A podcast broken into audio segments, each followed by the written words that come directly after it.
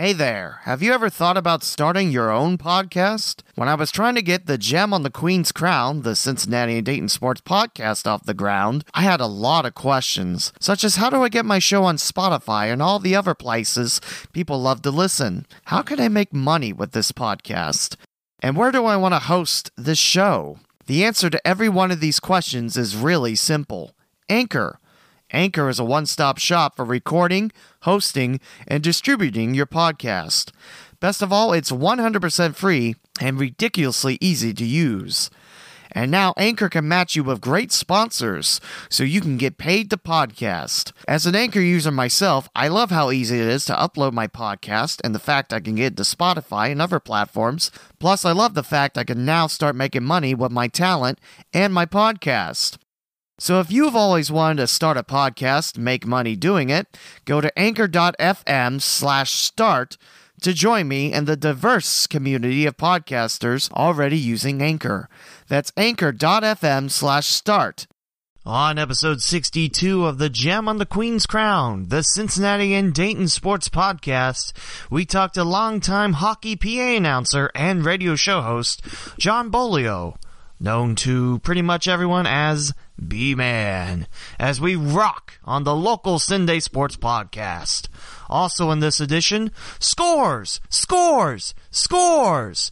High school football, college football, NFL. If it's local in Cincinnati and Dayton, it's on here.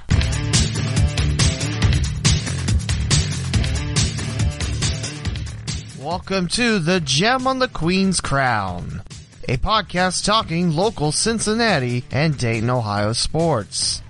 Visit theleewmowen.com slash podcasts for every available platform.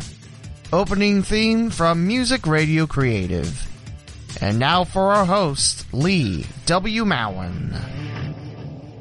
Here's to the start of another successful week, and thanks for joining me here on the Gem on the Queen's Crown, the Cincinnati and Dayton Sports Podcast.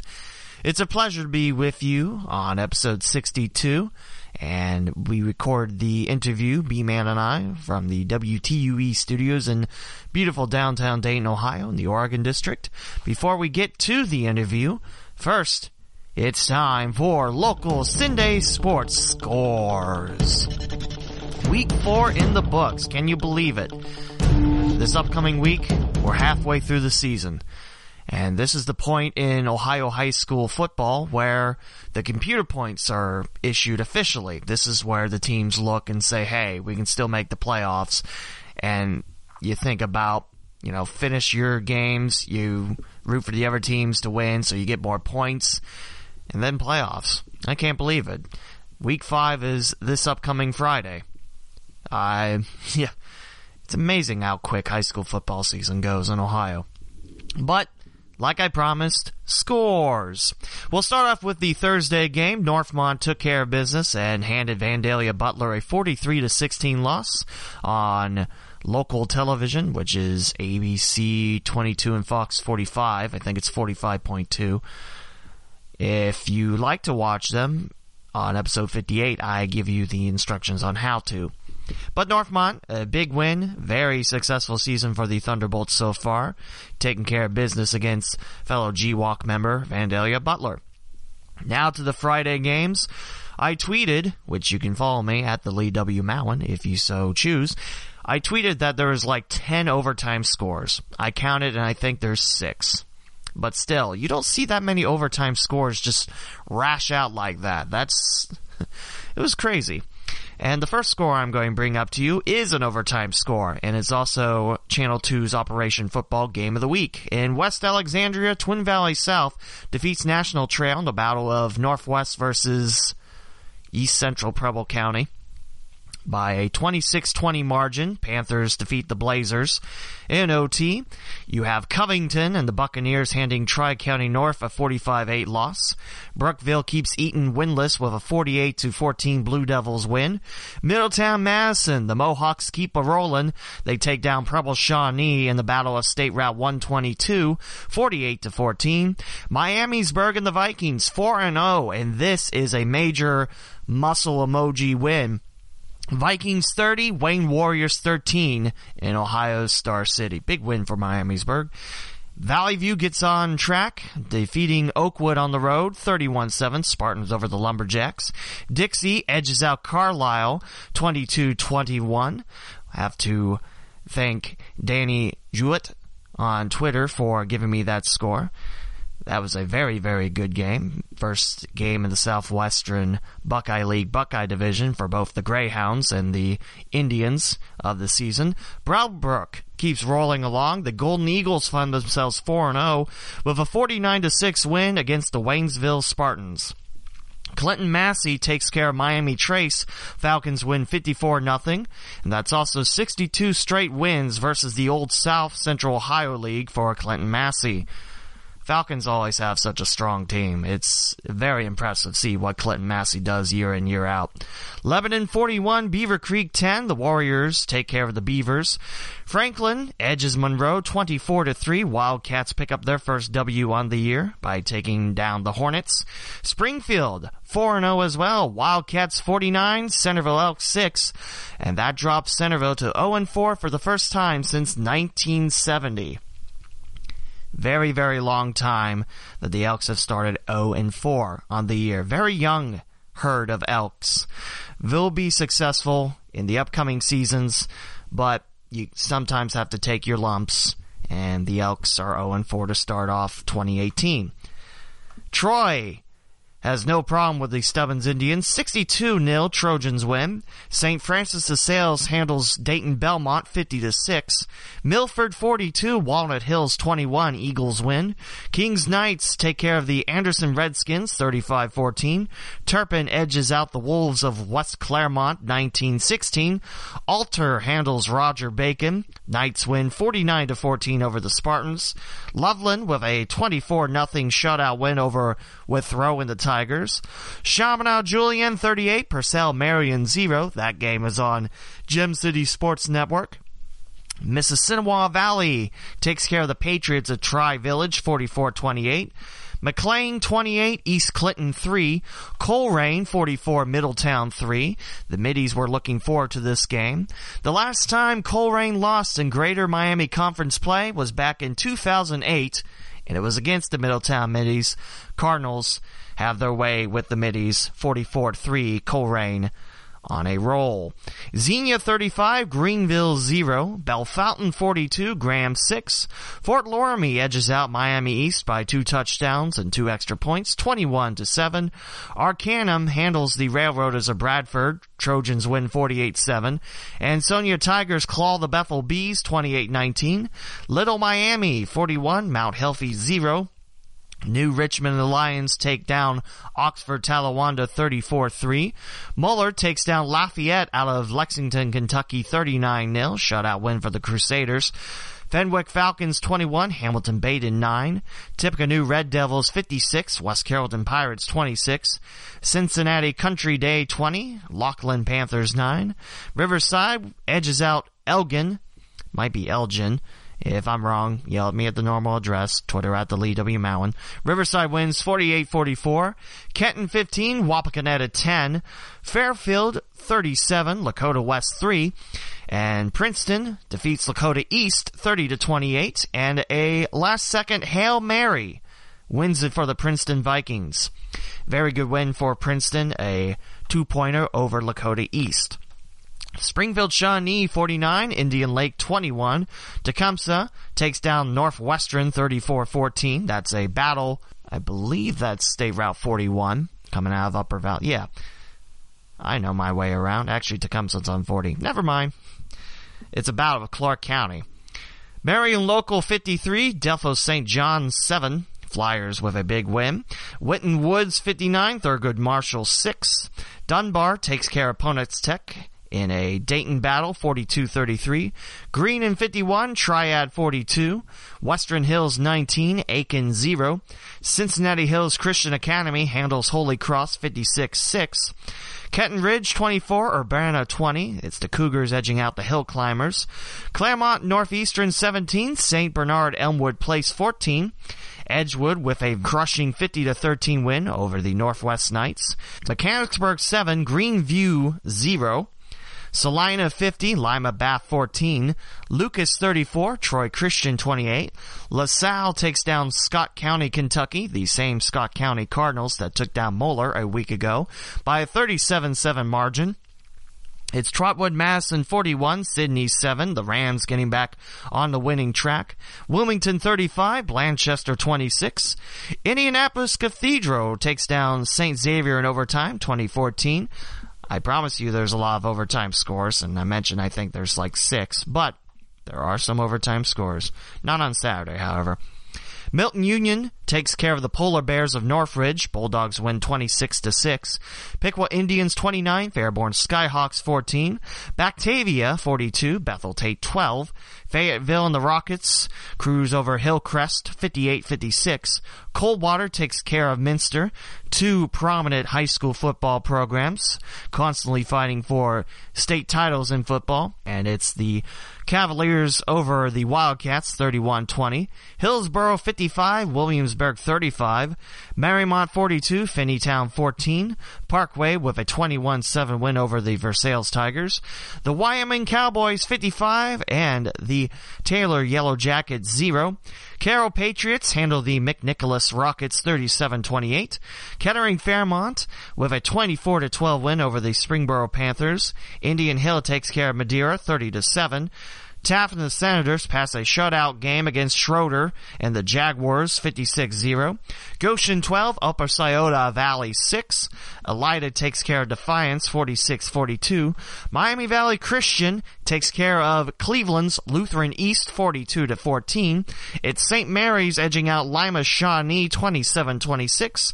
Another overtime game in the battle of schools with flying mascots in space. Well, I guess aviators would be in the sky, but whatever. Comets 30, Sycamore Aves 27, Mason with a three point overtime win. Oak Hills 20, Hamilton 13. New Bremen edges out Fort Recovery 19-15. Big win for the Cardinals. Reading 29, Deer Park 14. Another overtime game. The Anna Rockets over the St. Henry Redskins 28-27. West Jefferson over Cedarville and the Indians 37-20. Southeastern 41, Northeastern 27 in the Battle of Directions in Clark County. Van Wert edges out Ottawa Glandorf in OT 40-34. Western Brown takes care of Jackson in the Ironman 42 to 36. Jonathan Alder with a 28-12 win over Ben Logan and the Raiders. Summit Country Day 51, Clark Montessori 0. New Miami takes care of Dayton's Jefferson Township 44-26. Vikings win. And now for the Indiana scores. Marion 57, Richmond Red Devils 0. The Red Devils have lost three in a row, I believe, after their season opening win against Connersville, which by the way, the Connersville Spartans fall to Rushville 55-28. Union County edges Winchester 12 to 8. Hagerstown takes care of Lincoln 36-0. Union City edges Northeastern 18 to 12 in OT. And the Centerville, Indiana Bulldogs handle Tri and the Titans 52 to 14. Your Saturday games look like this. Lehman Catholic all over Ridgemont, a Cavaliers 63 0 win.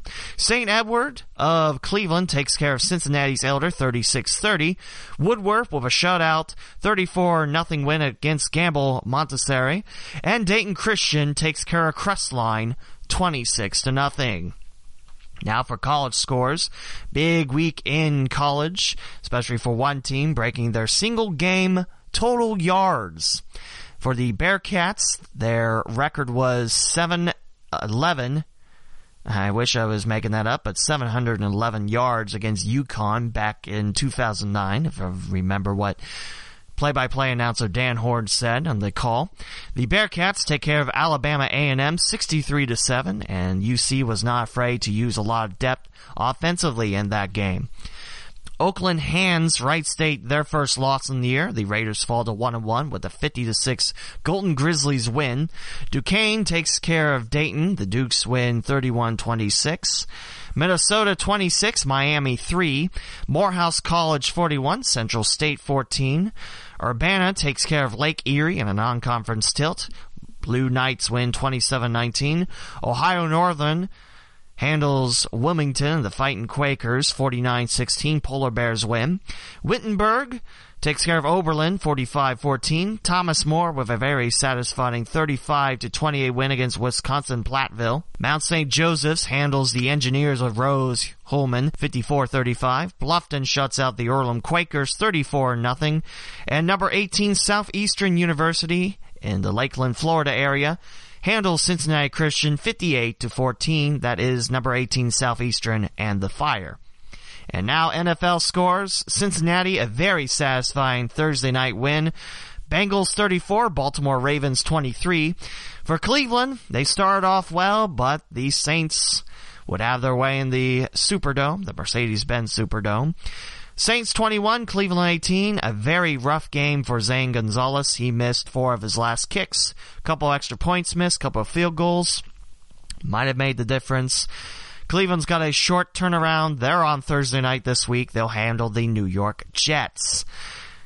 Very, very tough to watch. I have a story about that, but I know there's some Colts fans in the area. So Indianapolis 21, Washington 9. And Kansas City takes down Pittsburgh because there are a couple Steeler fans in the area as well. Back to the New Orleans and Cleveland game. Uh, this weekend I was working at Fifth Third Field for the Voss Auto softball tournament. And we put on the Browns game on the video board. And we got to watch the whole thing as the event ended at 4. It was a tough game. I know there's a lot of Browns fans angry at Zane Gonzalez for his misses. And, you know, the Browns defense did give up, what was it, 18 points in that fourth quarter to New Orleans. On the other side, it's Drew Brees. I mean, he's been in the league for, you know, uh, I don't know, a couple years or so. Very successful quarterback out of Purdue. And you gotta like though that Cleveland's fighting spirits in it. I mean, yes, no wins yet, one loss, one draw. Hey, it sounds like a soccer record. Hey, but I feel like with this short turnaround, you gotta have some good hard practices. And for Zane Gonzalez, it's about redemption. Play your game. And with this news of Josh Gordon too, got that on Saturday at the Dayton Flyers men's soccer game, which by the way, Dayton Flyers men's soccer defeated Incarnate Word 2-0 and Dayton Volleyball swept Evansville that Saturday. And in the biggest attended volleyball match at UD, the Flyers take down Ohio State three sets to two. Their first win, the Flyers win against the Buckeyes since, what was it, 1980? Very big win for Coach Horsmon and the Dayton Flyers volleyball squad. So a very tough loss for Cleveland. And had a chance to tie it, send to OT. I I did like the sportsmanship between the kickers. Will Lutz of the Saints comes over and you know tells Gonzalez, "Hey, chin up." It was a rough game, yes, but you're a competitor, and most of those misses were close. We're not talking like, "Oh, I'm just going to kick it on the other side of the field." That'd be funny, or I'm just going to kick my you know my holder in the face because that'd be funny too. Actually, that would be kind of funny, but no. I know fans, you know, are angry about it, but it's it's a tough loss. You still got 14 games to play in 15 weeks. New York Jets next in the spotlight on NFL Network. Can I still say it's weird not to have Cleveland Browns football on local Dayton radio? Because normally, when Bengals and Browns played after you know soccer matches, I'd switch between um, I think I listened on 700, but with the Reds still playing, which by the way, I think they need to go what 10 and 3, 9 and 3 to avoid 90 losses. Also, while we're talking on baseball, this is very scattered scores, but the Bowling Green Hot Rods are your Midwest League champions. They took care of the Peoria Chiefs three games to one. Bowling Green single A of Tampa Bay and the Rays, Peoria single A of St. Louis. Bowling Green had a heck of a team from opening day till championship clincher. So congrats go out to the Hot Rods and the Rays. Just think if even half of that Hot Rods team become Tampa Bay Rays, that's going to be a pretty dangerous and pretty scrappy team. I hope to see that. But that's your scores. You can follow me on Twitter at the Lee W. Mowen. On Friday nights, I'll tweet the high school games. And try to retweet all the college football games as well. But now for the main attraction, episode 62 with B Man at WTUE.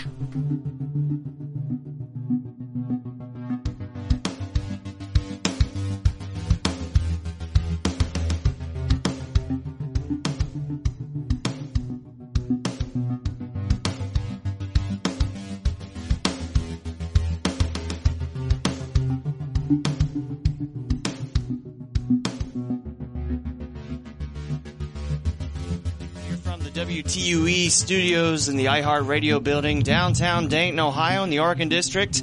I'm joined with John Beaulieu, otherwise known as B-Man. Man, da da da da da 101 Pine here in the Big O at the Rock and Roll Radio Station Ranch. That's what we call it here. That's what I call it here. How you doing, B-Man? I'm good. How you been, brother? I've been okay. It's, good to see you. It's great to see you too. It's been a while since we've seen each Well, other. nobody sees me because I'm like in radio. Well, true, but back when we had pro hockey in Dayton, you know, couldn't get away from B-Man. Oh, the good old days. Yeah, I miss those. I definitely miss those. Uh, it's not like people see me all the time because I got that face for radio. but uh, yeah, we're just hanging out here, just just doing the radio thing. I'm kind of waiting on hockey. I, I've seen you around, heard you around, doing the baseball and, Yeah. and UD sports and stuff like that. Been a little busy. Uh, Wright State, Dayton, Right. Um, high school hockey at South Metro. Yeah. Been doing it. You should come out to see hockey at South Metro. Um, you know, they keep trying trying to get a team out there. I think Maybe. do have the one team, but uh, Yeah. um, seems every time I went out there, they'd never be there. I always got my dates mixed up, but uh, I know I miss it out there. I remember we got to do the one game with the. Hockey team out there. Do we do? We did a couple of games. Maybe for, I forget. And I remember they had you upstairs in the Yeah, the, I forgot about that. Yeah. Demolition South Metro Sports. yes, and you couldn't you couldn't hear what was going on really, except through your headphones. No, and, and, even even then I couldn't hear you. It was um, we didn't have the field mic out there, which nowadays we just pipe the field mic through the the ceiling, right? so we just catch it through the the sound insulation. that's but, the way to do it. Uh, yeah, that was um, that was the the few games that I had a chance to um, sit there doing PA um, in the box down on the ice and have the players and listen to the players because up there uh, when we used to do it at the Nutter Center with the Bombers, we're way up in the top in the corner. fourth floor. Um, yeah, and then uh, even at Hara, which every seat in Hara was, of course, a great view. But to being right down there on the ice, some of the things those players would say, I felt like I felt like I was caught in the middle of it. Oh, they really are upset with each other, you know. I don't think they like each It's other. It's an I don't know. experience. Yeah, yeah, yeah. Like I mentioned, B Man's been a part of the Dayton hockey scene for a long, long time. Yeah, I did the. Uh, I started with the Bombers. Well, I started with the Ice Bandits actually, and I auditioned for uh, uh, a job with the Bombers with Bud Ginger, and uh, I went out to Nutter Center, and um, he, I was supposed to meet with him, and he'd already headed back to Peoria. And I was like, "Well, where is he?" He said, "Well, he's on his way back." So I had an interview for him for a job. and that same day, the general manager for the Ice Bandits called me, and uh, he said, uh, "Hey, I, I heard you were looking for a job, and I said, "Yeah." He says, "Well, uh, Kirky's been doing the, you know the Ice Bandits here at uh, Hara, and he's leaving after halfway through the season." I thought, "Would you be interested in taking over for him?" And I'm like, "W- "You know, as a matter of fact, I had an interview and they stood me up." And and uh, he goes, "Well, what are they going to pay you?" I said, "Well, I don't know. It's like thirty five bucks a game." He says, "Well, Kirky's leaving halfway through the season. I'll pay you seventy bucks a game." Nice. I said, "Yeah, I'll do that." So I did it the one season, and then of course they folded, and then the Bombers came calling and said, oh, "We'd like to come over here." Me and Bill Kirby kind of switched off and did it for a while, and uh, the rest is history. Been doing it ever since. That was what ninety to the Ice Bandits in like ninety six, Yeah, that was So- the year, the first year the Bombers went to Nutter from Hara. Right. So and I had never. I mean, I grew up. I used to listen to Blackhawks games growing up in Chicago. You know, under under the sheets at night with my transistor radio. You know, Bobby, Bobby Hull, Stan Mikita, uh, those those glory days of the, the Blackhawks, and and. Um, but I wasn't like a major fan. I was more into baseball. I became a Cub fan, and uh, but um, when I married into a family that lived up by Hara. Uh, back in the day, they were all hockey fans. we used to play street hockey, and uh, we went out to the inaugural um, kind of exhibition season the Bombers had out there at Hara, and and I sat in section twelve down on the ed, and there was a guy named Earl down there who used to bang on the glass, call cause all kinds of you know it's, it's called section twelve. You know section twelve. Section 12. Yeah, a lot of my friends for years would sit up there and yell and scream and. and uh, we sit up there, and I was like, "This sport is fantastic." so yeah, been a been a fan ever since, and having a chance to work with him was great. I was going to ask how you got your start in hockey, and if the Ice Bandits was your first taste of the sport. It was uh, as far as working, um, but like I say, the Bombers exhibition season when um, they did, I don't know, like a six game or twelve game, I forget what, what exactly it was, and I, I just sat there in amazement. You know, especially in Hara, going this this is incredible, and I was like an instant fan, and I mean the the passion boiled over for it, and that's why that's why I kind of enjoyed doing it. I mean, that was a sweet gig um, to sit there and try and get the fans into it, which is which is a lot of fun. I mean, I really enjoy doing that. I mean, I'm in the business where you're trying to entertain people, and, and we all know that you know minor league hockey is a different entity than professional hockey. I mean, you go to the you know the Blue Jackets games and listen to them. And there's, that they're so professional, and what they do there in that in that arena is just it amazes you, and you so wish you could do that. But at the same time, it always required. Well, I mean, look at how many times I'd get up and dance, you know, to Tricky. that this says a lot. That was our entertainment, you know. But people expected it from me, and I'd look at the sound guy, he'd start playing. I'm like, no, I don't want to do it today. And I'd get up, and occasionally I get up, take the shirt off, and do whatever. But it was fun, and the fans got into it, and and every time I could get fans into it, even in those tough games, you know, we were getting our butts kicked or something. It was just when something would happen, I'd be like. That was great, you know. And I'd go home, and wife's like, "How'd it go?" Well, we got our asses beat, but boy, I had fun tonight. and I miss that. I mean, especially over the winter, it was something to do. I mean, radio is radio. I, we keep busy, you know, doing a lot. I keep busy all the time. I mean, it's very rare that I have full weekends off, but, uh, you know, I love doing it. I love being out and I could actually be working for a living, but instead I'm, you know, playing music and doing podcasts and going to shows, you know, and just having fun. Yeah. So it's, uh, it's been a great life, great career. Uh, I do miss the hockey. Um, you know, I'll miss radio one day too. I mean, that'll inevitably come to an end one day, but, uh, you know, just keep doing it. It's been 38 years, so just having fun. From about halfway through the first Ice Bandit season, the only Ice Bandit season, all the way to the last uh, team we had at Hara Arena. I mean, that's that's a run. I wear the ring every day. yeah, there we go. Click them rings. Boom. Now, did, did your little piece of little pieces of red break out of mine? Um, yep. Yeah, mine's mine's falling apart. I just Uh, noticed I had another piece fall out. Yeah, Oh, well. I mentioned I saw this at a Dayton soccer game. It's like, huh, that piece is coming off, and then I look back and it's like, oh, it fell out. Great. Yep, yep. So I just now that I mentioned, I just lost another piece. So, oh well. lost another one to Ditech. But still, it's great to. hey, I mean, I don't think I'm getting another championship ring in my Yeah. career, but who knows? you never know. You never never know. know. That's that's something I'm sure we can delve into about what's going to happen. But uh, who knows? Anything's possible. So, B man, where are you from, and how'd you find yourself in Dayton, Ohio? Wow, we're going way back now. Uh, born in Dayton, actually born at St. Elizabeth, uh, back in 1984.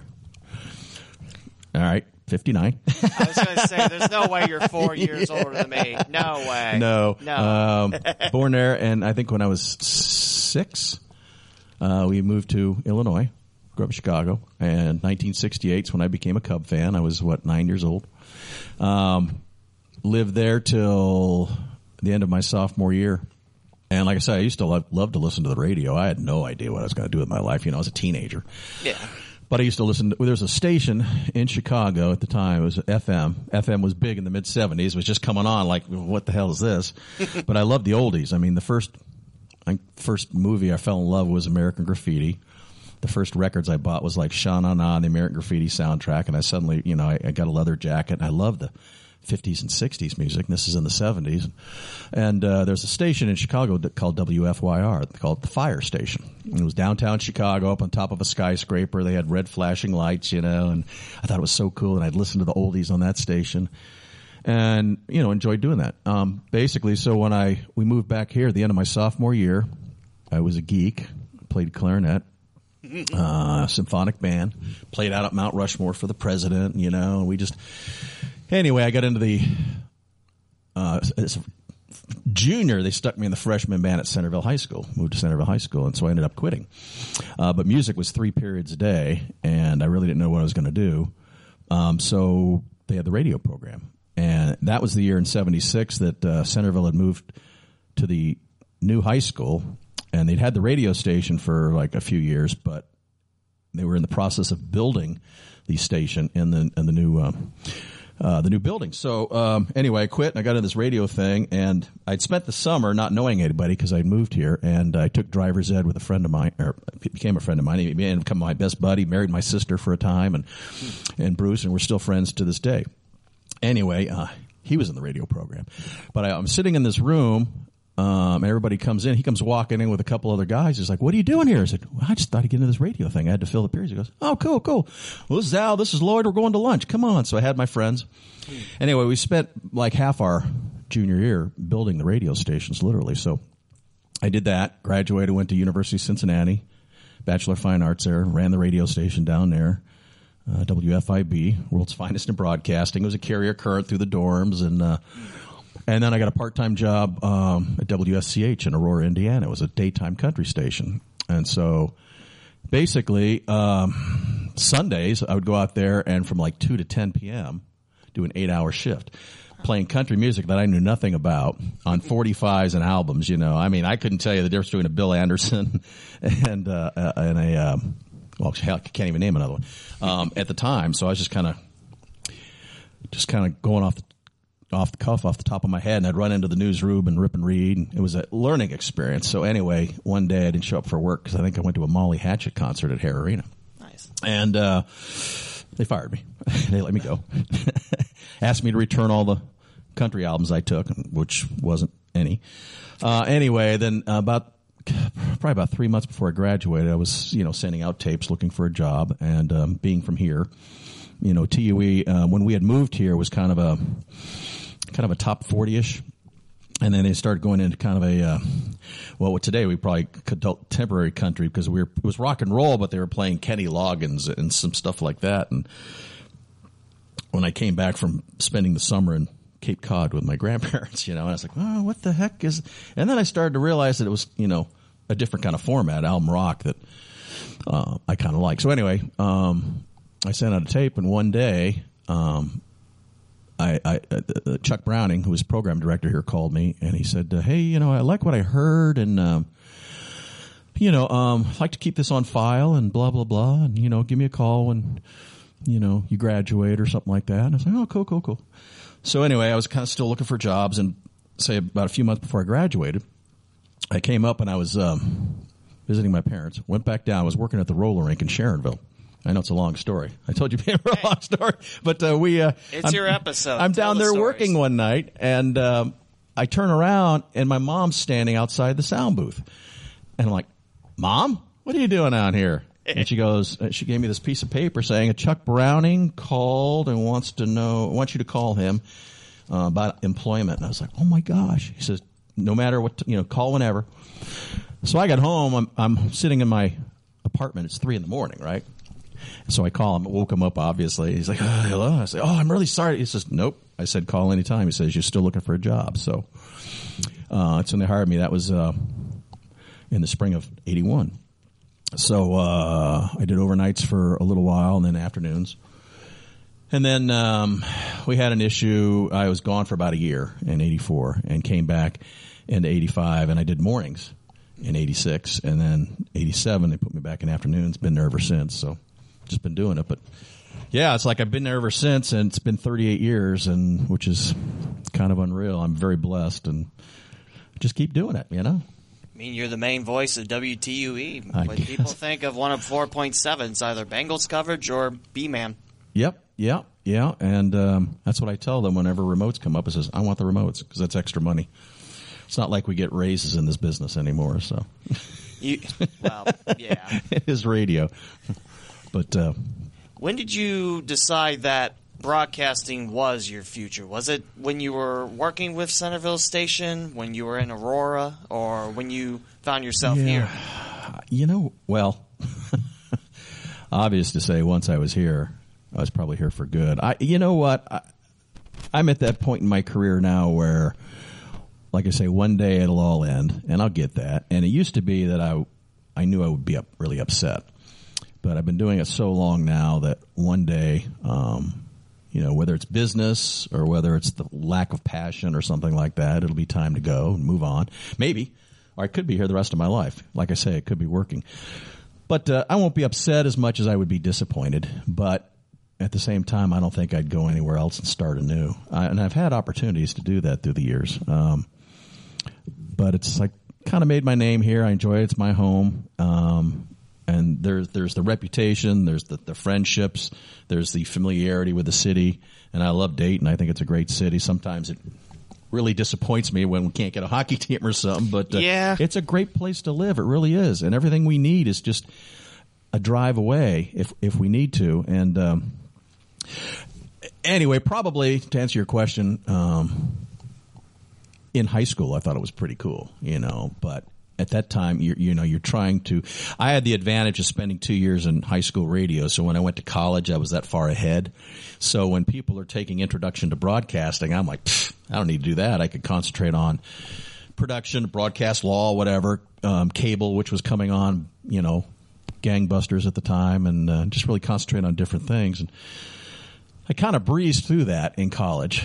Um, not so much with the economics classes and stuff like that, which I, I really sucked. But um, yeah, I mean, when I had that first country music radio station job, I was excited. You know, high school was fun, and and, and college was fun. Um, because you could kind of let loose. You still had rules, but let loose and do what you want. Of course, then you get into radio, and back then, you could still cut loose with a lot of things. And you know, when I first started working professionally here, um, it was a blast, and that's how I knew this. I picked the right sport, and I never thought I would. To be honest with you, because some people, you know, my wife, she goes, "Were you ever going to calm down? You're such a Type A personality," and it's like. I'm not really. I just kind of developed into one. I'm just as laid back as the other guy, but uh, you know, the, the business kind of forced me to do that, and that's been my lifestyle. But as you get older, sometimes like, oh boy, I'm tired. you know, but yeah, I mean, back then, probably, or it might have been the first time I heard those songs on the radio. You know that that that, that there was a passion there, so it, it could be anywhere in there. That's kind of a tough question to answer, but it's like. It's this morning, Lee. It's like I knew I wanted to be. Hey, hey. but You work with a lot of people at iHeart Radio Dayton right now, but there's been tons of people through the doors that have had their shows on other iHeart stations or Clear Yeah. Channel stations back in the day. Who's some of the people that you work with in your career? Oh well, um, there's a lot. You know, the most maybe notable, famous, I guess it would be um, Dan Patrick, ESPN, Dan Pugh, back when he was on here with Sean Scott and Dan Pugh in the mornings, and that's when I first started doing overnights. And oh, there's stories I could tell you that you know I can't, but uh, you know of them coming in from uh, the old Dixie Electric Company in the middle of the night with girls and long story short, Dan coming in and going, we got to go on the air after I came out and said, you guys are on. It's Stairway to Heaven's on. When it's over, you're on.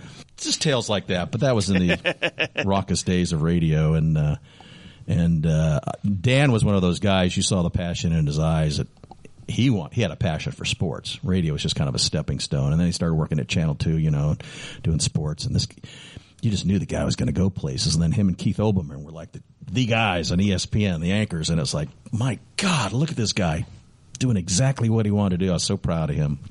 But I mean, you know, Chuck Browning, who hired me back in the day, and um, there's people like um, Paul Fredericks when I left here and needed a job. I worked part time at 96 Rock in Cincinnati there for a few months, and he took me under his wing. And he's like, "Oh my God, I wish I had something to give you," you know. Um, and then I got to work with Marty Bender and um, Doug Johnson down there. They were doing mornings. Um, Chris Geisen, you know, Steve Kerrigan here, Marshall Phillips, God rest their, their souls. Christopher's still with us. Yeah, he's still on.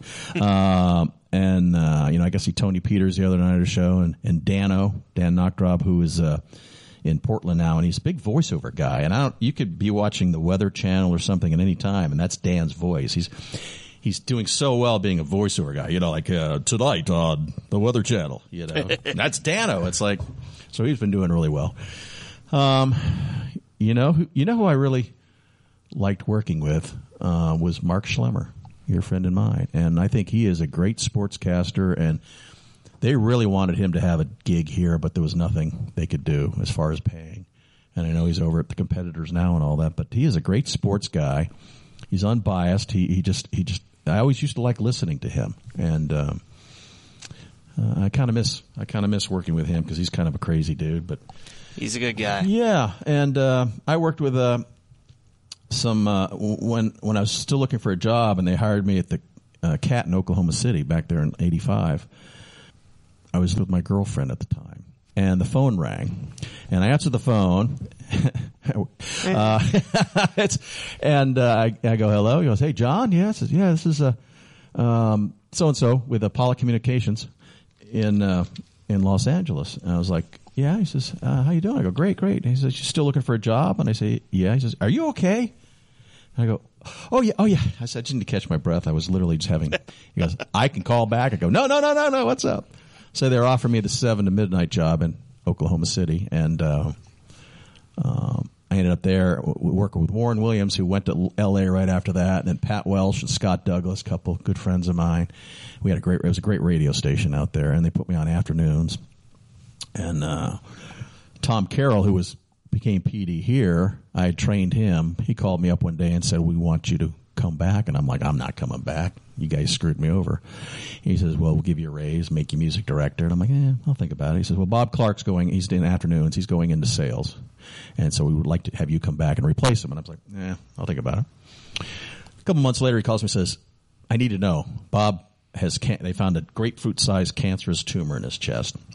Uh, he's undergo you know surgery, and we need somebody right now. And um, he said, "We'll do this, we'll do this, and we'll fire the morning guy who I had issues with." So I, I said, "Okay, I'll come back," because it was my hometown, my wife's hometown, and um, you know all our hockey brothers, and, and so we came back, and uh, he said, "I can't fire Jeff Curry. You know, it's he did had a great book." I said, "Okay, that's fine. I'm a professional." Anyway, I ended up getting Jeff a job in Richmond, Virginia, and they fired him three months later. So karma. but uh, you know, I got to work with Bob Clark and just and just all these people. A lot of them passed on. Um, Jim Manley, you probably know, you know, through Frickers, and um, I know I'm pretty much sticking local, but I've had a chance. I do uh, premium choice. Well, they don't call it premium choice now, but uh, with iHeart, and what that basically is is like our uh, like our Pandora or, uh, or like Sirius, where we have these different formats for iHeart, and we work. Well, at one time when I was doing overnight weekends, I was on like 58 stations across the country. Uh, now I'm doing classic rock 80s, which is what we are, and I'm on about 40, maybe 35. Uh, Alabama, you know, Michigan, all these different um, Louisville, Indy, Lexington, um, uh, places like that where I do these this voice tracking is what they call it. Basically, record my shows and they send it to these markets. So I've gotten to work with a lot of other people in you know bigger markets, and the the, the upper echelon people with iHeart who hired me to do that. They pay me more for that. So I just literally um, over the weekend had somebody saw Lynyrd Skynyrd pictures I posted on my web blog page on the station, and then another guy from Raleigh just the other day says, "Wait a minute, I used to live in Huber Heights. Oh my God, what are you doing here?" you hate to explain to them that you're not really there, but you're there. So Yeah. that's been kind of exciting to uh, you know have people from other markets say, "Oh my God, I know a B man back in Ohio. That's me." Oh my God. So Nice. but, yeah, so I've met a lot of people in those other markets and stuff.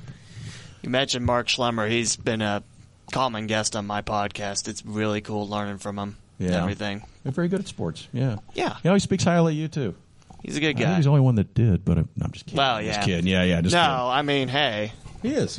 And, uh, you know, uh, everybody loves sports. Not my wife doesn't, but, uh, you know, it's fun to listen to people talk about that. Um, some shows you can listen to, they just get carried away and, and you know, you're basically, shut up. You And there's know? and there's other sports shows like, why are you talking about movies? You know, talk about sports. right.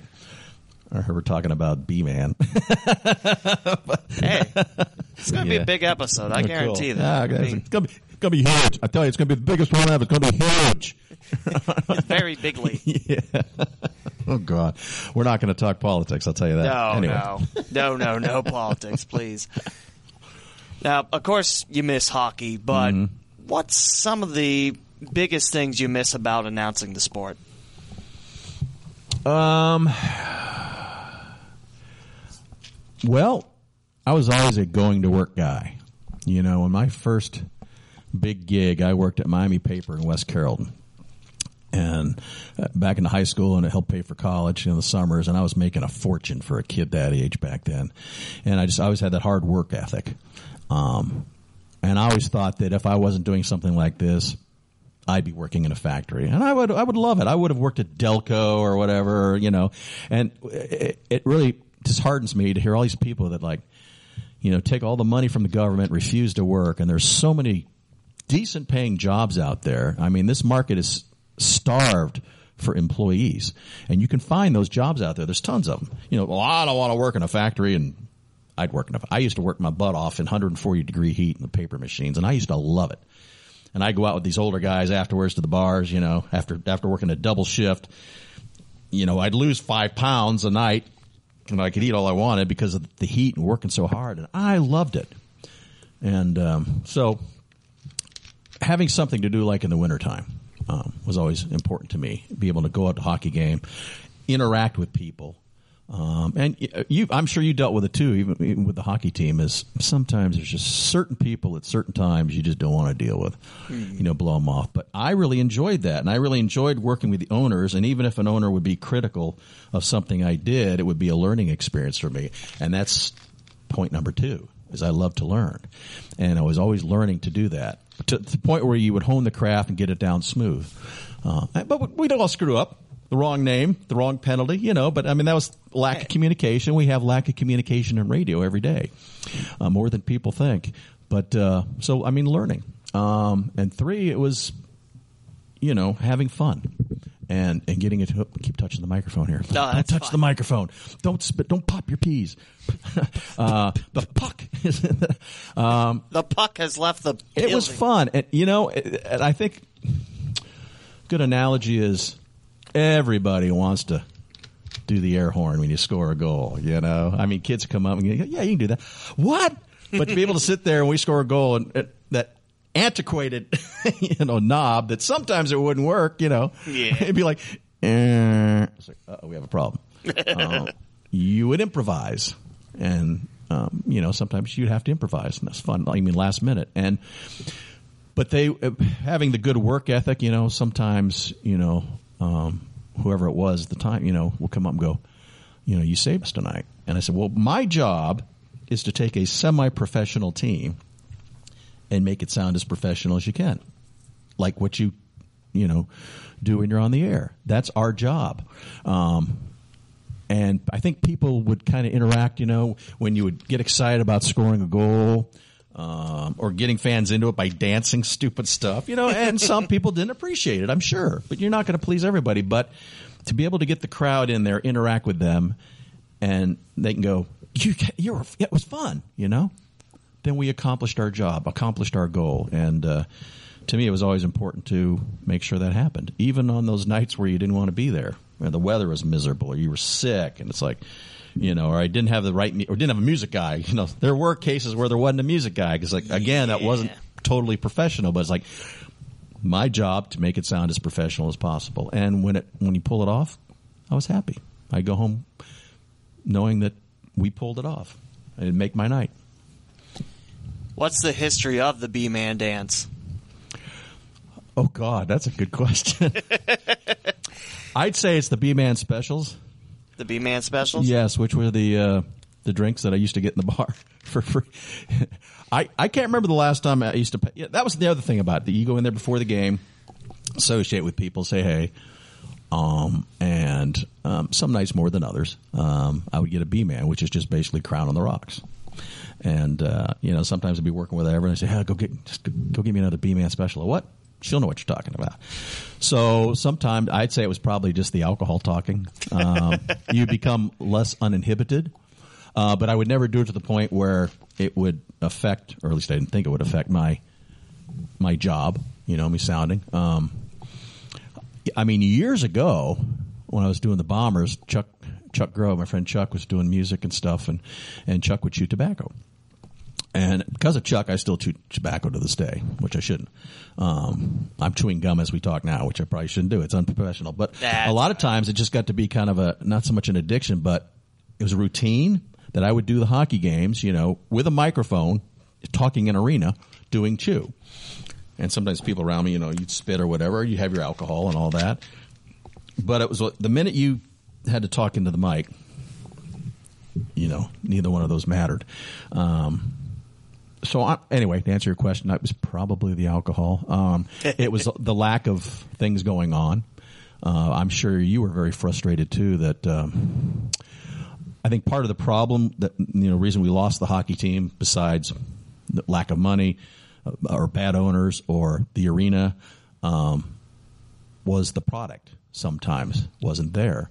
Um, no matter what it was, even if it was just a piece of crap, to give it away means everything to the people in the crowd.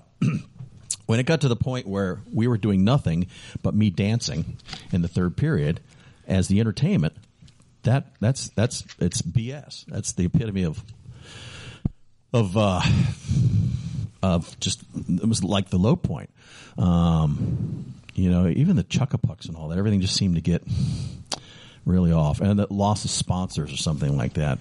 Um, a good example is the Dragons, who when they came around, I knew it was going to work. I remember with Tony Capizzi expressed the idea of putting a ball team, and everybody said, "Nah, it'll never work. It'll never work."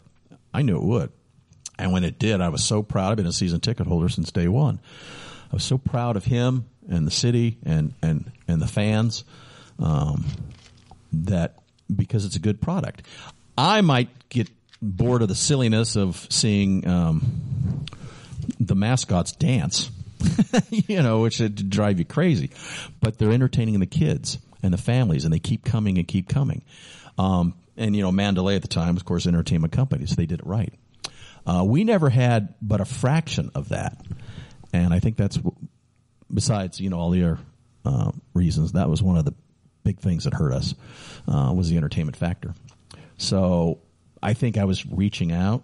It's like you know, I could probably look at you or any off ice officials up there in the box and go, "What the hell do we do here?" You know, um, especially if you're getting beat. It's like because then people would start leaving or something. So I think that's how it came about. Especially that last year of the uh, demolition, there were some bad losses. Yeah. So it, it, you know, um, I mean, you know, the season they won the championship was it, was you know, and like I said, it was on a lower level than a professional sports team. Although my Cubs won the World Series a couple years ago, but it, to see that happen, you know, and to be involved in the parade and, and the ceremonies and get the rings and all that, I mean, I was giddy. I was giddy, and I wear this ring every day um, just because of that. Because it was a it was a great moment in my life. I'm sure it was you. Just be there and yeah. and you know with the Mafusas of the world and uh, and Coach Trevor and stuff and and and I don't know if we were friends with them all, but we were associates with a lot of them and stuff. And it was it was a family. Yeah. And when it was all said and done, it was like that was an awesome family affair. So maybe I was just afraid, not afraid to get half undressed and make fool of myself in front of family. But I just remember that championship. There was a Dayton Sharks game going on at Hara Arena. So after that was done, pack up the equipment, go down to the pub, and just you know watch the rest of the third period. It was already like nine to two at that point. Just yeah. hear the other broadcaster sad. It was just that was that was a lot of fun. Yeah, I, I wear was. I wear my ring to every sporting event I go to. It was so. fun, yeah, uh, and that's the key. I mean, I still like to do a lot of things in my life, even at my age. My wife's a little older than me, and uh, she's always been those ones like, "Well, wait till you turn forty. Wait till you turn fifty. Wait till you turn sixty, and I'll be sixty next year." And it's like, and she's right. I mean, I'm just I'm just a couple few years behind her. Keep catching up, but. Um, just this past weekend, uh, a neighbor of mine who was really I live in condo association, and uh, he helped me with a lot of different things. Um, talked to him about getting a trailer, you know, and stuff. And he just passed away. Had a massive heart attack um, over the weekend. and died, and uh, and I thought about that all weekend long. And it's like it, uh, it's like this is the only the only go around we have that I know of. And so I tell my wife sometimes, like, "You're always out. You you never care about me." I go, "No, I do care about you." Um, I'm not trying to turn things around, but said that's why I do this because I'm trying to stay out of trouble. I'm trying to have fun and enjoy life you know, she doesn't want to ride my motorcycle with me. She doesn't want to go to ball games. We're, we're polar, we're opposites, but you know, opposites attract. So, and I do a lot of the shows and, and it's like, so I'm just, I'm just trying to enjoy it now because one day it's gone. And uh, like I say, we were enjoying working the hockey games and it's been a couple, three years and it's like they're gone. and I I'm still at a loss, and I'm sure you are too. It's like just do it while you can, man, because it's going to be gone sooner or later, or you're going to be gone. It's like it's like it's it's kind of that live life to the fullest. Just do what you can. I mean, I try not to overdo it anymore, but uh, you know, uh, life is fun. It's the only one you got. The good Lord, God willing, He expects you to work because life is hard, but have fun, enjoy it. I've given you this gift, enjoy it, because then, then I'm going to pull you back one day. So anyway, it's all about the fun. What's some of your favorite memories of announcing at hockey? From Ice Bandits to Demolition. There's one that I think um, that you'll enjoy. Remember the fight between Jesse Felton and Matthew Punarari? Pull the beer out of the sock. We got suspended. Uh, yeah, kicked yeah. off the team. Yeah. Punarari never could come back, and Felton came back like two years later with the Demolition. Yeah, and just not the same. Um, that was one of those WTF question mark exclamation points. I think of it that you like what happened. Um, yeah, it was classic. I think to get kicked out of the league or whatever, you know, was was stupid. Um, almost at that point though, it was kind of a beer league, you know. So there was a there was a it was kind of epitome of what was going on, um, which I think made it that much more humorous. But uh, yeah, that was classic. And That was a- you're up there. I'm like, how do you call that? I, uh, that was one of those. I, I mean, I remember, I think I remember you going. I wonder how he's calling that on the radio. 'Cause- and then there was, you know, times we had, uh, um, um, you know, uh, somebody getting hurt or ice melting or or uh, teams being late and you had to kill a couple of hours. No, not that those were memorable as far as wow, but um, there's things you remember. Like there was some times where you're like, we're not sure what we're supposed to do.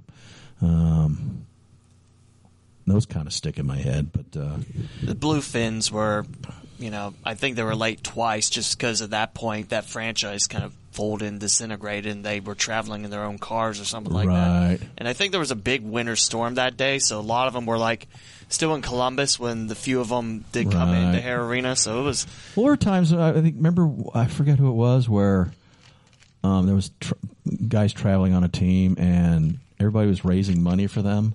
And Yeah, gave it to them. Yeah, was that the blue? yeah. Yeah, That which I thought that was amazing that uh, you know our fans would do that. Uh, again, it's the whole family thing, and I, you know, those yeah, one of those memories that always stick with you. That that was really cool. Um, and then there were certain people I think that would just stick out. You know, just friends of mine. Clara, Hera Clara, you know, Rest her passed, soul. yeah, passed away, and and um, I mean, there's some strange people. There always Yeah. was, and crazy people, and uh, same with some of the players. You know, there's just certain players that might have been professionally better, outstanding players, or maybe just outstanding in their uh, weirdness. You know, uh, but you know, there's, there's a lot of things like that. Um, mostly at Hara. You know, there were times. I mean, I remember the uh, Bombers when they had uh, Earnhardt oh yeah. with over ten thousand people in that place packed.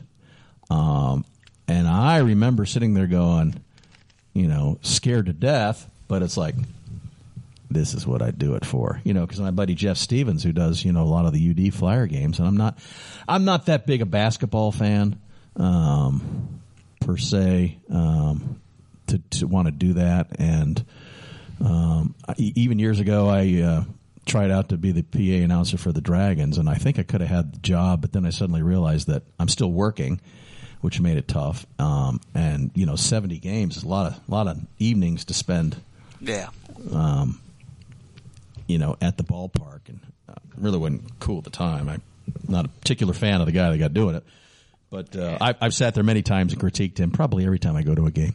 But um, I'm sure maybe he did that at the hockey games too. I don't know, but uh, um, I forgot my point. Oh, the, but to have you know ten thousand people in Nutter Center that that night was just magical. I mean, you know, I'm sitting there going, it's like getting in on the air on, TV. You know, are you okay? Are you nervous? I'm like. No, I love I love being in front of a camera. You know, it's like all right. I need to work. You need to ham it up, have some fun when you're doing the you know the telethons or something like that. That to me, being a little terrified at doing something is what makes it exciting and it makes it fun. And again, that's that's why I like to do it.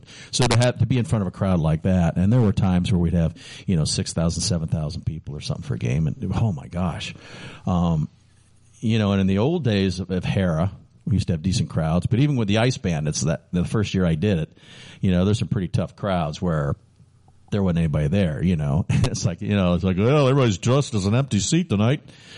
You know, um, and I just kept wishing, you know, uh, that we could get three thousand people in there. 3,500, fourth, you know, 2,500 would be great. But when you, they would announce something, maybe 800 or something else, it just, it would break my heart. Uh, Yeah. Knowing because, knowing you could do better. But, uh, you know, there's nothing I could do on my part except, you know, do my job. But Yeah. so, yeah, just nights like that, you know, special nights. You know, the night we clinched, or I think we were all watching the game in the pub. Yeah. You know, Man, that was that was a great night. yeah, it was. I mean, you got the Sharks game happening, then at the pub it's just swarmed with people and just trying to get in there after the football game's over, just try to watch. It's like wow. yeah, It was yeah. That hockey family's awesome. Yeah. I, I miss them. I miss it a lot, and uh, you know we keep losing them. Um, but I, you know, I've gone to many like Blue Jackets games, and uh, you can travel over to Indy, down to Cincinnati, going to see them. But it's just not the same because uh, no matter what kind of fan you are. Um, like I could say, I, I could might not be the biggest UD fan, but I respect UD, and it is my hometown team, just as Wright State is when it comes to basketball. I would root for them over just about anybody. Now I'm a Bears fan, you know, Cubs fan. I grew up Chicago, Bulls fan or whatever, Blackhawks fan. Um, so when they're playing, I root for them. But sometimes, you know, if you go to a Reds game and they're playing the Cubs or Blue Jackets are playing, you know, I can be kind of torn. you know, I guess, but you know, it's like I, I hate to see the Reds struggle. I've critiqued the Reds so much lately. There's so much potential there, but it's fun because they are my home team. I think you and Schlemmer have that in common. Right. I'm, you know, and I'm become a Bengals fan too. And it was good to see them win. And, and as much as some people love the Browns, some people hate the Browns, I've always respected the Browns. I cannot hate the Browns, whether I'm a Browns fan or not. Um, but after what they've been through, to see them even tie Pittsburgh, it's like, you know, there's potential there. I'm, I'm, I'm rooting for them. I want them to see, do, I want them to, you know, they got a future quarterback, you know, which is a Sooner. So I was a big Oklahoma fan, you know, and like mixing, you know, for, with the Bengals, and um, you know, so I got I, I got reason to root for them. Um, but when it comes to playing the Bears, then you know I have to make that decision. So. So, but it's just not the same rooting for the Cyclones. you know? I, I get that. yeah, yeah. yeah. So, I miss it too. You kind of touched on this a little bit earlier, but have you tried to be an announcer for other sports? Um. Well, yeah, like I said, I was back in the day. Um, they did the thing with the Dragons where they had like you know Sandy Collins and Jeff Stevens did kind of switched off and they were doing different things. I knew the uh, promotions marketing girl, whatever, and I said I'd really like to do that. I could be really good at it because baseball was always my dream, anyways. Um, and I thought I was in, and then, like I said, I just thought, ah, you know what? I'd love to, but I can't commit. You know, um, it's like when I do the premium choice for here. You know, Steve, my, my boss, he's always like, remember, TUE first, I heart second. I was like, yeah, it's hard to, it's hard because you get so caught up in doing the other stuff. Um, so I had, I always had to take that into account, and I knew that you know you have to be there early, and it was going to be hard for me to get out of here early, especially at the time because now you can voice track, which you know I can record anytime. You, you don't know in this, even in this market, all the stations, all the companies, if you're listening, actually listening to somebody there or not. A lot of times the studio's empty; they're pre-recorded. Our competition, all re- pre-recorded. Um, you know, I'm like one of the few live people still around, which is scary. Yeah. Which Um, that is scary. It's nice that Yeah. you're live, but it's Yeah. also scary too. But back in the day, you know, I couldn't do that. I would have been here till seven o'clock till you know the next person came in. Um, now you never know. I could probably do it. Uh, and there were times where I would, you know, record my last break or two and get out to the hockey game so I get there in time. Um, you can do that. I couldn't do that back then. So anyway, that was that one, and yeah, that's really it. I think I've thought about it. Is there any sports that you would like to try to announce? Oh, I do any of them. I do, you know I've, I've done some of the football teams. Um, Volleyball's pretty cool.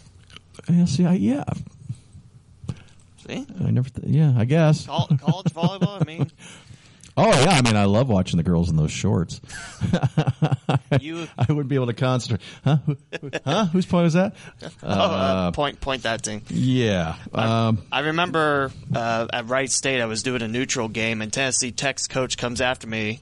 I don't think there's an announcer that's made me laugh like you because one of the balls flew up and I made a catch. Like catch announcer, oh yeah, point that thing. that uh, was that was a lot of fun. So college volleyball is a lot of fun. Soccer is pretty fun. It, you got to like the sport to you know Right. because there's long stretches where you don't announce anything, and then I there's fall stretches- asleep during soccer games. Fair enough. Yeah, I just never. Uh, that, that's one of those sports that I never.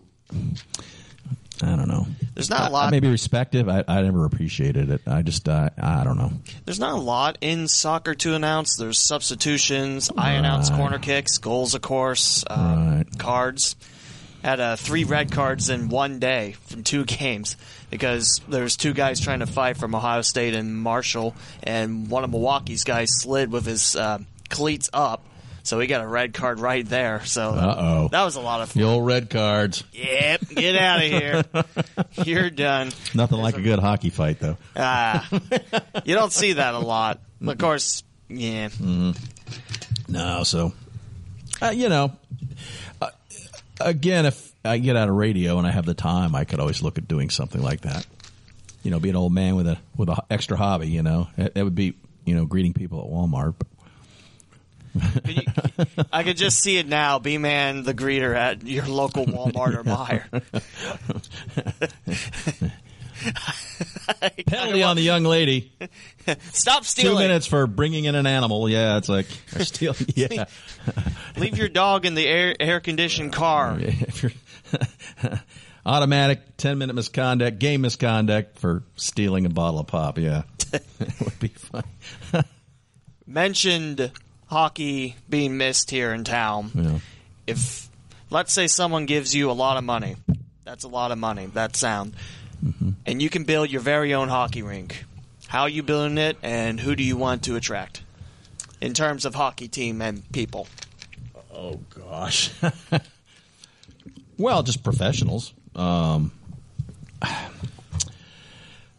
I've often thought it would. It, what, what discourages me the most is hockey's an acquired sport for a lot of people. Um, some people don't understand it, don't want to. Uh, it always discouraged me to see smaller towns do really well um, that a city this size can't support. Uh, and I think a lot of it had to do with a maybe the product, B, the arena, um, C, the lack of promotion or, or marketing. And um, I mean, the last few years, that, that all those waned really bad. Um, Yeah. And you know, I mean, obviously, when they said Hara's closing, it was like, well, what do we do? There's nothing you can do. What do we do? Uh, and that was it. It was the knife in the back. Um, I've always thought that it would work with the right people, with the right marketing, with the right arena, and I don't see why an arena wouldn't work downtown uh, like baseball. Um, and here's here's why what I think. Um, years ago, Costa Papista was going to build a new arena over here, right here, over here, Dave Hall Plaza, for the Bombers, and he you know was trying to get money, and nobody would step up. Um, and I even saw the plans for the arena, a nice five thousand seat arena with private boxes, right here. I just walked from work to do the games, and I thought that would have been awesome. It was a, a beautiful little arena, uh, but it never came to fruition. Um, not to mention, of course, at the time it wasn't as popular it is right now. But our Oregon district, this is our entertainment district right outside our window here. And the hockey arena would have been right there, or it would have been an entertainment arena downtown. Years ago, when they built UD Arena, there was a stipulation. It says, "All right, we're going to build UD Arena. You can use the arena. The city can use the arena, but you can never build an arena downtown." Um, just like when uh, the Kettering, Virginia Kettering, they supply, you know, for the Kettering Tower. You can never build a building taller than the Kettering Tower. Of course, she's dead now. I don't know if that's still in effect. When she died, that's when GM closed, and there's there's all kinds of politics goes on there. But you can't. They said that, and so I don't know if the city just maybe in their bylaws they can't because originally they were going to build an arena where you uh, where uh, uh, Sinclair is, right there off the highway. That'd be a nice spot. A lot of cities have arenas downtown. Uh, You know, I mean Toledo. You know, uh, everything just you know they built the new hockey arena and, and uh, gangbusters, gangbusters. Why couldn't it work in a city like Dayton? And I always thought that a the old Roberts area there in West Carrollton off seventy five would be a perfect location. It's very centrally located off the highway, and they've talked you know about making that an entertainment district and building an entertainment venue probably not with ice. So if it was without ice, there's it, it's a moot point. But to build a venue with a, it just costs so much money. They got to get their money back. But to build a venue like right there, make it an entertainment district, easy access on and off, perfect place for an arena. And the other place I always thought was right here, down in the corner, where they just refurbished this building, but right across from Dublin Pub. And the old Sherwin Williams is. It's, it's kind of a basically a vacant corner. You put in a nice compact arena there, again, it's right in your entertainment district, easy access to the highways and 35, you're right here.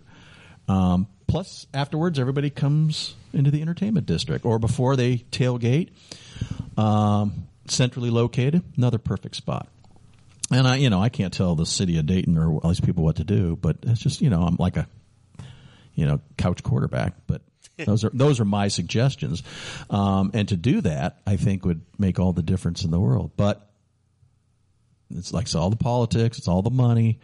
Um, somebody's got to step forward, and with hockey being basically unsuccessful for many years, people are very hesitant to do that. But I think it, I, I think it would work. And if if I became a multimillionaire, uh, I would work with the city of Dayton. I don't know how hard they are to work with, or but uh, do something like that. Own a team, maybe co-own a team. Um, and I, you know, I was going to invest back then when they were looking for investors. I was going to be a mi- excuse me, a minority investor, and, and went to the meetings and seriously thought about it just because I enjoyed doing it. Would Yeah. like because then it would have worked, been an incentive to work harder towards that. Uh, and then in the two cases, and they, you know, they both fell through. It, it was very disappointing to me. And the wife's like, "You sure want to do that?" I go, "Again, I'm only going through life once. You know, if I lose, like a lot of these owners have, so be it. But at least I had fun trying to do it." What else would you like to see in Dayton, Ohio, in the sports market, or maybe the local radio radio market? What would you like to see added on? Well, it's a basketball town. We all know that. Yep. Um, very basketball town. Like I said, it's not my forte. It's my least favorite of the big four. Uh, I mean, not that I dislike it. Um, we have baseball. I always thought, you know, as well as they do, they could be a, a higher tier, but it's a matter of schematics, like fitting into different leagues, that it just doesn't work out. But it's great that we have. I think that's the thing that sometimes frustrates me about like minor league hockey. This is just a stepping stone. All these guys are working to make it at this level. Um, it's not all about the money, um, and but sometimes it's very frustrating because you know suddenly it's like a minor league game, you know, and then their guys getting called up, and you're like, ah, and then you can't have a winning season. It's like, man, I. But then again, you look at uh, teams like uh, I was watching highlights this morning of baseball and uh, Twins game, Twins Kansas City game. Twins win it, bottom of the ninth or whatever. Uh, they're 12 games under 500. They're, you know, they're already out of the playoffs. And the crowd went nuts when they won the game at the end. And and then I realized it was a pretty good sized crowd, you know, for a team that's supposedly out of it.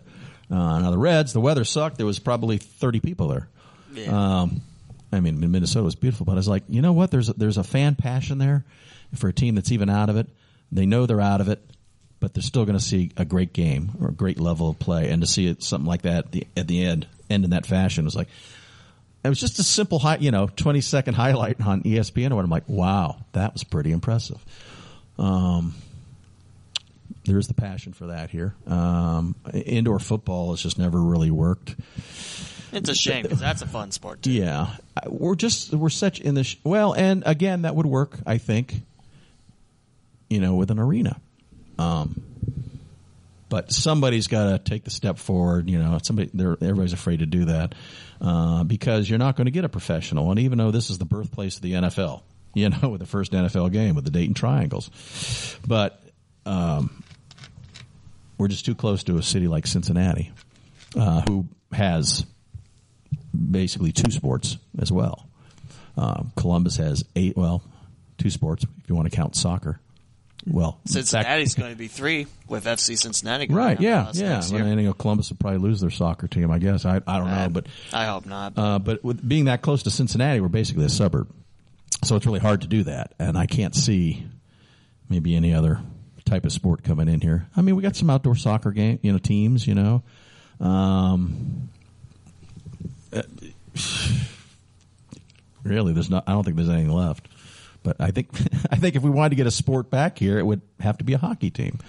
Um, that would be my top pick. Other than that, I can't see anything else working. There's a lot of people that want to be broadcasters, sportscasters, radio DJs, announcers. For those wanting to become that, what advice can you give them? Um, Other than don't. Don't do it. don't do it. Go somewhere else. Don't do well, it. Well, you know back in the day to get into radio was pretty cool. You know, it's it's a it's a different beast now, and not a lot of people are hiring. If anything, over the last decade or so, a lot of these media companies have cut. Even TV have cut. Um, ESPN cut. Everybody's cut. Um, we have hired a couple people part time here and there, and brought a couple people back. Uh, part time, uh, and they're just glad to be back. Um, there are certain people here that they let go and brought back, I don't know, maybe half the salary, you know, because no, we're not going to pay you that. Well, we'll bring you back because we know you messed up or, or whatever. Um, well, it, it, I guess figure out what your passion is. Um, I think there's always a passion and always a place for people who want to do sports casting. Um, it's big. Um, I think being on the air in radio is pretty much a moot job anymore. It's, you, you can't go through life like, I want to be a radio DJ. Because we're not disc jockeys anymore. We're not jockeying discs. We're punching, you know, buttons on a computer, basically. It's all automated. Uh, yeah, you've seen it in here. It's all automated. And um, I can put a pause log in to talk and then hit the next button and start it back up, and it just takes off on its own and does its own thing. That can be very un- un- unentertaining for, for radio, but I get to do a lot of things, you know, that a lot of people haven't got to do, whether you're racing a car or flying in a hot air balloon. And I've been very blessed to do all, you know, those kind of things. Um, you know, it's because I didn't know exactly if I was going to do radio, like I say, back in college, because um, there's so many different avenues to take, and you have to very, keep very open about that. That you can maybe say you want to do this, be on the air, and get into sales. Next thing you know, you're a marketing manager. Next thing you know, you're a market manager where you're going to a market, basically the general manager and doing it kind of from the business aspect, but you still get all the perks. Trust me, the people higher up in this building get all the perks. it's not, not like the old days. Now you have to fight to get a Skyline Chili gift card. It used to, used to be, you stick them in your pocket. Um, those were fringe benefits for us. We don't get them anymore. Man, to be announcer of people fighting over a Skyline gift card. I'll tell that'd you be, what. That'd be yeah, great. Yeah. Well, we're just going to give it away on the air to caller 10 right now, you know. Um,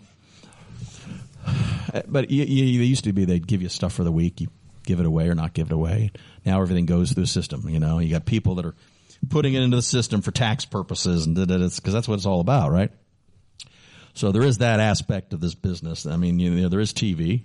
Uh, you could be a grip uh, you know, on a movie set, or uh, podcasting is actually a cre- incredibly growing facet of the media. It really is. I mean, basically, I started this podcast because I was tired of not being able to get a job right. in radio. So I'm like, you know what? I'll do my own radio podcast show thing. Right. So, yeah. Hey, about- yeah, more power to you. That's uh, you know they always encourage us to want to do those around here. Um, you know, blog. Get on your blog page. Get on. my. I'm old school. I don't blog. You have to blog. All right, here's a picture. you know, I'm just I'm old school, and that you know, and I love to get out and be with my peeps. And, you know, it's like I miss those days playing softball and hanging with my buddies, drinking beer. Um, riding the bike all the time and doing all that stuff with people and being one of the guys or the girls, you know, whatever. Um, and that's what I always prided myself on doing is being being your buddy, and that's what I always try to do on the radio rather than the professional announcer. So yeah, I'll screw up. I'll say a swear word or something, or, or make a misrepresentation or, or, the wrong ID or something like that. Yeah, it happens. And I just look at it like, yeah, that's human. You do it too. Yeah. You know, um, whereas some people, you know, take it seriously and it's like, it's got to be perfect, you know. Just, ah, screw up. it. Don't mess up. I'm breathing down your neck. Yeah. And I, you know, I, am very fortunate too. At 38 years, that nobody, nobody gives me any crap about it anymore. You know, sometimes they'll point it out, and I'm like, screw you. You know, I couldn't get a raise for years, so I quit working full days. Well, why, why, you know, why do that? Say, hey, as long as you get your work done, that's what's important. I said, so if you're working half a day, then I'm getting paid twice as much as I used to. I gave myself a raise. That's the way I look at it. Self raise. I like that. Shh. How can people follow you on social media and how can people listen to you on TUE? Oh, well, on the radio, 104.7. Uh, we do have the WTUE.com. We got a TUE Facebook page. Uh, I'm on Facebook. Uh, get on the TUE Facebook page. You can you can email me bman at wtue.com, and you know I'll, you know if people want to email me about something, I'll respond. You know, might not necessarily be what you want to hear, but because um, you know you get people that and I and I hate to answer the phones anymore because ninety percent of the time when somebody calls, they're wanting something, um, and I get tired of that. But there are so many ways to, you know, get in touch or see what's going on. You know, that's why I tell people when I'm doing the uh, premium choice around the country is, you know, bman at iheartradio.com. You can do that too. So somebody in Raleigh, North Carolina can get in touch with me. Hey, I used to listen to you at TUE, you know, um, anytime they want. Um, and I'll respond, you know. That's basically about it. Or if you see me out and about, or you know I'm going to be someplace, stop by and say hi. We're always always looking to shake a hand. John, if you can come out to South Metro Sports during some of the weekends, it'd be nice to see you out there. Yeah, so you're you're doing the stuff out there for them? Yeah, I broadcast okay. a lot of hockey on okay. YouTube for them. Uh, Centerville Elks play out there too. So you know, I, I graduated from Centerville. I don't I don't know why I haven't been to a Centerville Elks game. I should. You need to email me more. I just gave you those emails. Email me. Let me know when you're going to be there. But I, am friends with you on Facebook. I'll just yeah. message you that way. Yeah, yeah. It's yeah. Uh, Centerville's the only team in Southern Ohio that's won a state championship in ice hockey. No kidding. Seventy nine. Oh, I was going to say it's not recently. Oh no, yeah, no, it's just after I graduated. Okay. I mean, every every other state champ is like Toledo, Cleveland area, Northern Ohio. I see your Elks hockey out, j- jersey on. Look at that, or jacket. This, this is the Bauer jersey. Yeah. It's like my Rolls Royce. nice. So I, I love this. I love this thing. Their football so. team's struggling just a tad this year. Oh and, oh, three. three. Alter that yeah. Alter beat Centerville first time before 1973, and it's bad when the paper doesn't even know when. Alter well, last beat Centerville. Tell you, back in the mid '70s, we had more undefeated teams than anybody. I think. Um, in fact, I sat next to, in graduation, sat next to Terry Bach. Nice. This guy was huge, you know. I'm sitting there graduating. I'm looking up at the guy, going, "My God, dang football players, huge." But uh, and and actually, here's a quick note. Went to the 20 year reunion, and uh, uh, Bob Crawford was quarterback, or maybe he's backup quarterback for us back then, and Katie Deal, who was like head cheerleader. And they ended up getting married. They're nice. married for forever since maybe high school. I don't know. And uh, I go to my 20 year reunion with my buddy Bruce, who was basically the only person I knew for the most part. Um, and we walk up, and there's Katie and Bob at the table. We're, we're at the uh, the uh, ice rink. That's where they had it. it's outside the ice rink there. Nice. Um, mentioning the ice rink, yeah, South Metro, and we're out of there. I come up table, and uh, I'll say, "Yeah, it's uh, it's uh, John Beaulieu and Vicky," and Katie goes, "Vicky, Katie, Vicky, Bob."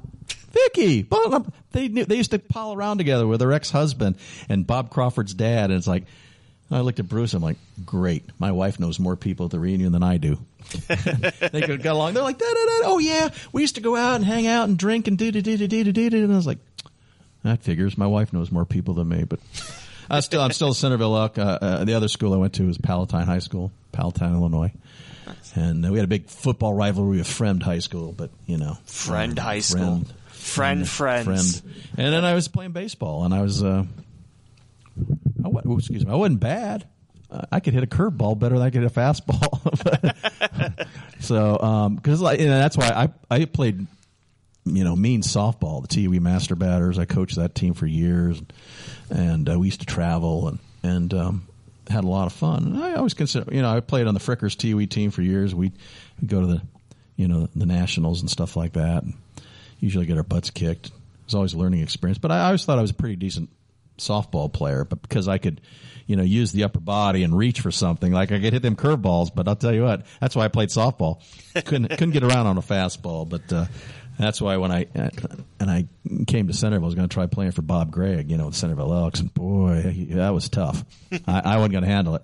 He was pretty ruthless, so I got into band instead. You know, which so, as they always say, you know, disc jockeys are basically frustrated musicians. So, I guess I could say I'm a frustrated jock. Softball players are frustrated jocks. You know, I always wanted to be a baseball player. But It's just sad that you know radio stations don't have that anymore. Like softball teams, just well, you got to have a staff. That's the problem. You know, um, we used to when we moved over to this building here. I have I don't you know maybe hundred employees, and we probably have thirty. Maybe ma you know it's it's uh I'm, it's off the top of my head it might be a little bit more but it's different, you know, than when I started 38 years ago and, and, and things were always bustling like anything, you know, um, that's just the way it is. Everything's been streamlined. I mean, Elder Beerman closes and now they're talking about coming back as an online thing. It would be Elder Beerman back, but it's streamlined. And that's just the way the world is that, uh, you know, we lived in excess for way too long and, and things have changed. And, and I think that's why it might make it harder to get another sports team in a city. Yeah. But, I uh, mean, we we can hope, and we can hope someone's like. I always hope. Hope and faith, man. I mean, West Carrollton's project. I was really looking forward to that, and Yeah. that's just kind of like yeah, what's going on? But uh, it's not like Roberts is actually being used anymore. Good lord. no, they're just giving people plenty of time to get moved out. Yeah, things always take a long time. I think it's like when I take a walk and I see a house uh, for sale, and it might sell quick, but it seems like it takes forever for people to get in and out. Or if you're building a house, you know, you see a house go up, but then it seems like it takes forever to actually finish the thing because things just take time sometimes, and. Um, when, when you're wanting stuff to happen and enjoy life, patience is it's a virtue, and sometimes it's hard to be patient. You know, I'm trust me. I drive home every night from work very impatient. I'm the guy in the red truck, but uh, So that's who flipped me off the other day. no, I was waving. you're number one. Yeah, yeah, I get that a lot. B man, it's it's been a real pleasure having you on. Hey, this is fun, man. It's it's it's good to see you too. It's great to see you, too. Anytime, and uh, you know, keep in touch. I mean, people in the sports world or that love sports need to keep in touch, and Yeah. um, you know, maybe together we can get something going on. Somebody hears something about something, passes on to somebody because you never know. It just might blow up one day, and something something big happens, and uh, you just got to be ready for it. I, I tell you what, if um, somebody's going to build an arena and put a hockey team in there. I'll be the first person calling them, saying, "Hey, uh, whatever you need." Now I'll be the first person. Like, hey, you need a broadcaster? Well, there you go. my resume, Or I so. can, yeah, I can put in a good word for you. You do the same, yeah. Yeah, of course. you know that. But uh, well, and, uh, you know, the reputation precedes me, I think, and um, You've been. I you've would been- enjoy doing it, and uh, and I and I do enjoy doing it, and I, and I miss it, and um, there's a lot of things you, you end up missing in life, and wish you had them back. So No, I understand that. yeah, we'll keep praying. But in the meantime, there's there's plenty of sports. Love sports. Keep following sports, and you keep doing what you do, man. And you keep rocking, B man. Right on. This has been episode 62 of the Gem on the Queen's Crown, the Cincinnati and Dayton Sports Podcast.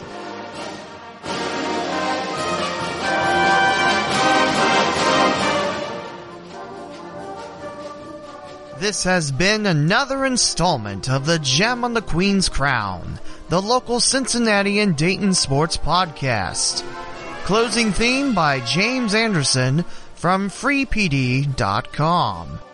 Follow the podcaster on Twitter at the Lee W. Mowen, spelled T H E L E W M O W E N, and the podcast on Twitter at Gem on Queen Crown.